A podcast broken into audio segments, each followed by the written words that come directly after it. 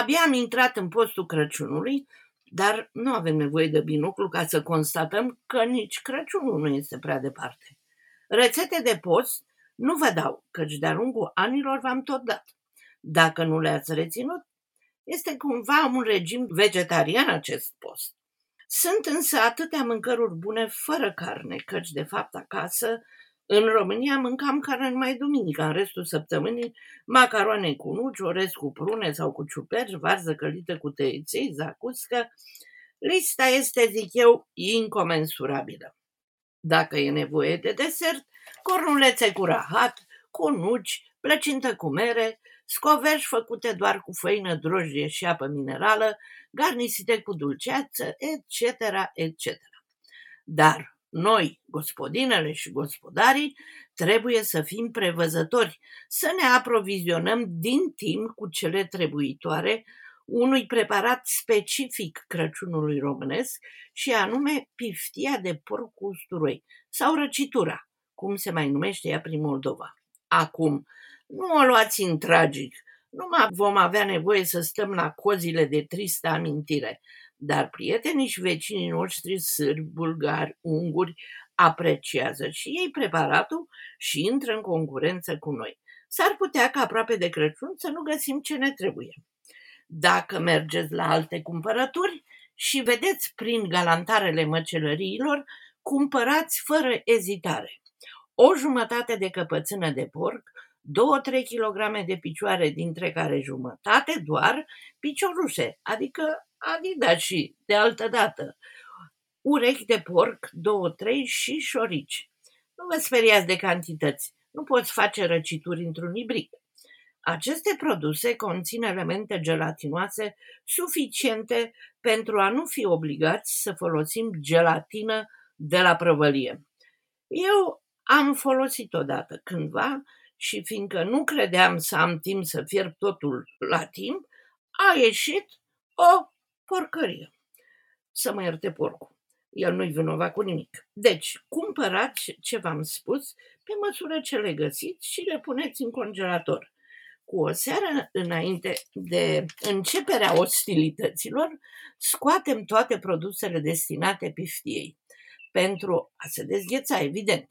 A doua zi le ștergem bine și le pârlim la flacăra aragazului pentru a îndepărta pe de o parte părul de prisos și pentru ca piftia noastră să aibă și nițel gust și miros de porc pârlit în curtea din spatele casei.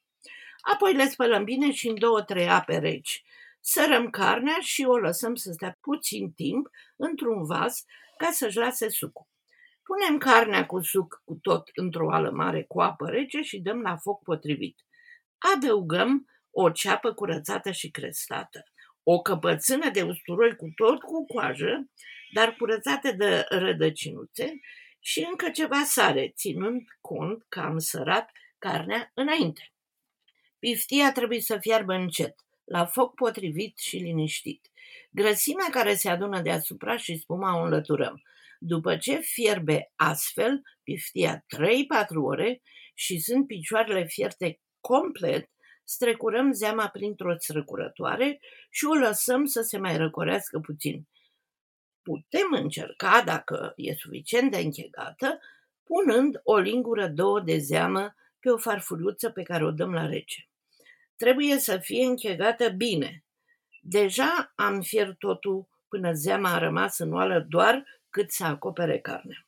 Separat, mai pisăm niște usturoi, că piftia trebuie să fie bine usturoiată.